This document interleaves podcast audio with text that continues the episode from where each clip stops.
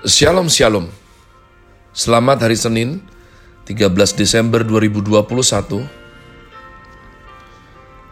Kembali jumpa bersama saya Pendeta Caleb Hofer Bintoro dalam anugerahnya. Penuh sukacita sampaikan pesan Tuhan melalui Grace Word yakni suatu program renungan harian yang disusun dengan disiplin kami doakan dengan setia supaya makin dalam kita beroleh pengertian mengenai iman, pengharapan, dan kasih yang terkandung dalam Kristus Yesus sungguh merupakan kerinduan saya bagi saudara sekalian agar supaya kasih dan kuasa firman Tuhan setiap hari tidak pernah berhenti menjamah hati, menggarap pola pikir dan paling terutama hidup kita boleh sungguh berubah menuju Christ likeness. Masih dalam season winter dengan tema legacy. Grace Word hari ini saya berikan judul pengakuan iman rasuli bagian ke-80 Puji Tuhan ya. Tidak terasa sudah 80 umat Tuhan ya. 80 dikali 2 berarti 160. Berarti kita sudah bahas ini sekitar 5 bulan ya.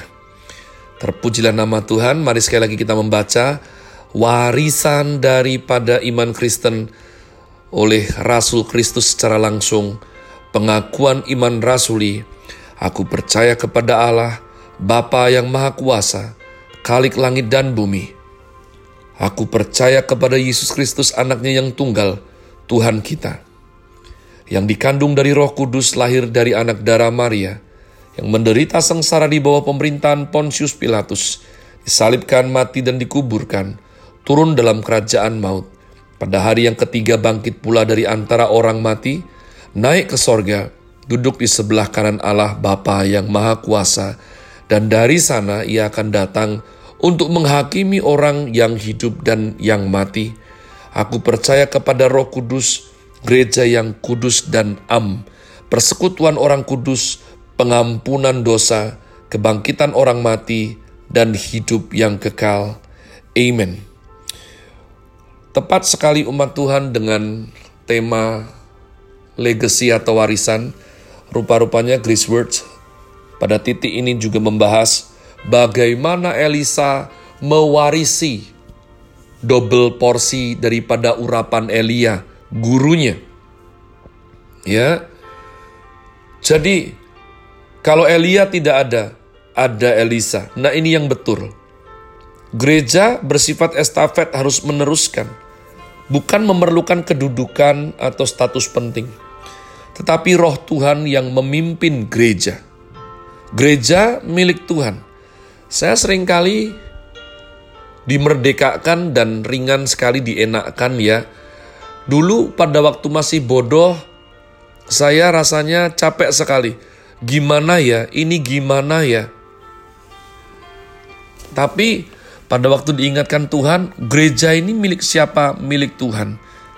Jadi kalau ada yang lebih pusing, itu Tuhan. Tuhan berkepentingan atas gerejanya.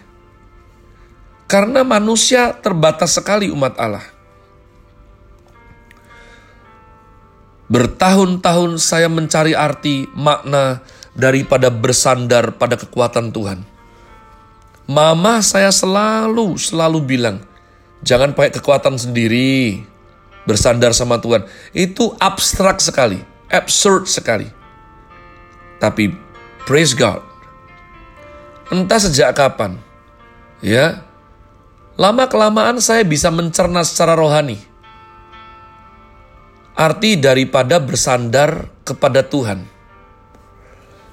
Ya artinya kalau saya sudah pikirkan dan itu mentok, saya tiba-tiba sadar, toh ini punya Tuhan kok. Ya, ini berbeda dengan menyerah atau pasif loh, ma Tuhan ya. Saya memperjuangkannya. Tapi ketika ini stop, saya tidak frustasi, tidak stres, tidak depresi. Ini milik Tuhan. Keberadaan gereja itu oleh karena roh kudus berkarya di tengah umat manusia. Roh Tuhan yang memanggil Elia, kiranya sekarang turun padaku, kata Elisa. Setelah itu Elisa memukulkan jubah tersebut ke sungai Jordan. Sungai terbelah itu berarti roh kudus memenuhi Elisa. Pelayanan Elia diteruskan Elisa. Saya belajar Tuhan tidak meninggalkan zaman. Kita mempunyai Bapa yang bertanggung jawab, yang tidak hanya memerintahkan, namun beliau menyertai umat Tuhan. Dulu saya ada rasa sedikit panik, aduh ini masih belum rapi. Begitu banyak, begitu banyak hal, ya, yang masih belum beres. Sudah berjuang seperti ini, nanti kalau tiba-tiba saya tidak ada, anak-anak macam seperti apa ya? Kacau balau tidak. Sekarang saya shalom. Sekarang saya paham. Ini milik Tuhan. Keberadaan saya tidak kurang tidak lebih adalah kehendak Tuhan. Kalau Tuhan rasa cukup, mau saya rasa belum cukup, Tuhan yang dipakai, yakni cukup. Kalau saya rasa cukup, Tuhan rasa belum cukup, punya Tuhan dipakai, berarti belum cukup Kaleb. Jadi ada atau tidak ada saya, rencana Tuhan pasti jalan. Yang penting adalah roh kudus yang memenuhi hamba-hambanya. Yang penting adalah saya senantiasa mempersiapkan regenerasi, ya Eleazar Agung, bersandarlah kepada roh kudus. Salim, Andrew, misalnya Monmon, Ursula, atau semua nama anak saya.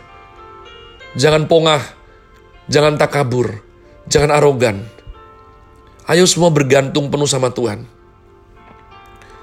Saling bahu-membahu menegakkan kerajaan Tuhan di muka bumi. Hidup akan membosankan jika hanya menuruti ego semata. Hidup akan membosankan jika hanya mengejar hawa nafsu belaka.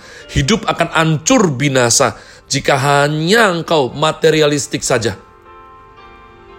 Come on. Jadi enak umat Tuhan.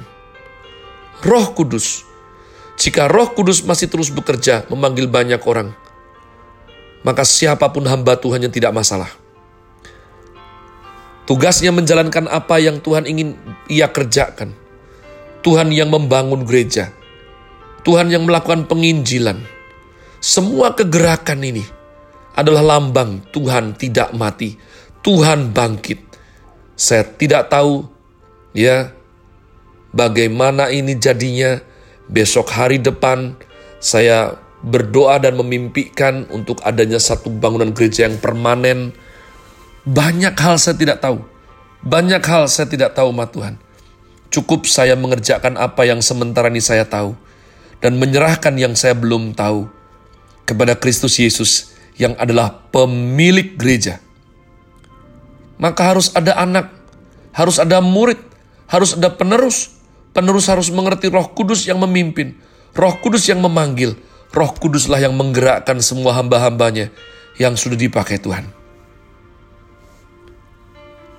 Makanya hamba Tuhan belajar harus rendah hati.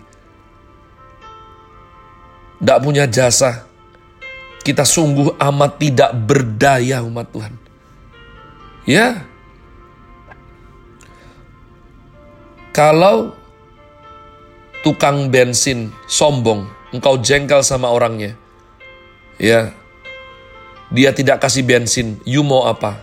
Engkau terpaksa. Kemarin cari solar susah, ya mau apa? Putar-putar sana sini. Tapi kalau hamba Tuhan, gampang, tinggalin aja. Rapuh sekali. Kepemimpinan paling kuat ada di gereja Tuhan. Kepemimpinan paling lemah, rapuh di gereja Tuhan. Saya sering kali katakan itu berulang-ulang. Di dunia kerja, setiap kali engkau melawan bosmu, itu berkaitan dengan prestasi, dengan gaji, dengan promosi. Kalau di militer apalagi, kau berani kurang ajar dengan atasanmu, dengan seniormu, engkau bisa diperintahkan untuk menjaga kawanan penguin di kutub Antartika mungkin. Tapi di gereja, kamu bisa kapan pun mengkhianati dan meninggalkan gereja Tuhan. Lihatlah umat Allah, tanpa karya roh kudus, sama sekali kita ini tidak berdaya. Nah ini adalah contoh dan teladan yang bagus yang Alkitab berikan kepada kita. Elia mempunyai Elisa, namun sayangnya Gergazi, murid Elisa, gagal. Sebelum Tuhan Yesus naik ke atas salib, ia sudah memanggil 12 orang. Dan sesaat sebelum beliau naik ke sorga, Tuhan memanggil mereka dan memberikan amanat agung. Pada saat Tuhan Yesus di kayu salib dan dikuburkan, para murid tidak ada kecuali Yohanes. Tetapi Allah di sorga justru memanggil Nikodemus dan Yusuf Arimatea untuk mengerjakan penguburan Tuhan Yesus. Bukan para murid yang setiap hari dekat dengannya. Seringkali, sering kali pada saat hamba Tuhan kesulitan, ya, dan hamba Tuhan yang paling dekat dengannya tidak ada, itu diizinkan oleh Tuhan Seringkali kita merasa kesendirian, tidak apa-apa. Tuhan janji kita tidak pernah ditinggalkan umat Tuhan. Lalu Tuhan Yesus dikuburkan. Hanya beberapa wanita yang melihat di mana jenazah Tuhan Yesus ditaruh. Tuhan Allah memakai para wanita karena wanita biasa lebih teliti, lebih perhatian, lebih sabar kerjakan hal-hal kecil. Para Maria yang ada di atas bukit Golgota melihat Tuhan Yesus sampai hembuskan nafas terakhir Maria ibu Yesus dibawa pulang oleh Yohanes ke tempatnya. Ketika Tuhan Yesus diturunkan dari salib, ada Maria yang lain yang melihat Yusuf Arimatea membereskan jasad Yesus, lalu mereka pulang. Tetapi tiga wanita ini tidak mau pulang. Mereka mengikuti terus sampai tahu Tuhan Yesus dikubur di mana, barulah mereka pulang. Pada hari yang ketiga pada saat Tuhan Yesus bangkit, ada orang memberitahukan kepada para murid bahwa Tuhan Yesus hidup kembali. Maka langsung Yohanes dan Petrus pergi ke kuburan, mau menemukan Tuhan Yesus. Para wanita itulah yang memberitahu lokasi kuburannya. Semua catatan Alkitab ini memberikan catatan pinggir yang tampak seolah tidak penting untuk mendidik kita bahwa kita melayani Tuhan yang terus memperhatikan hal-hal kecil, hal-hal detail, hal-hal yang diremehkan orang lain. Tuhan ajarkan kita tidak pernah meremehkan umat Tuhan. Di seluruh dunia, sejak hari pertama Adam diciptakan, mati dan dikuburkan, hingga pada hari akhir manusia terakhir mati, tubuh Yesuslah satu-satunya yang dikuburkan berbeda dari semua tubuh-tubuh manusia lain selama selain selain dua orang yang catat tidak pernah mati, yakni Henok dan Elia yang langsung diangkat Tuhan sebelum mereka mengalami kematian. Saya berdoa, biarlah sungguh kita terbuka wawasan lebih lagi.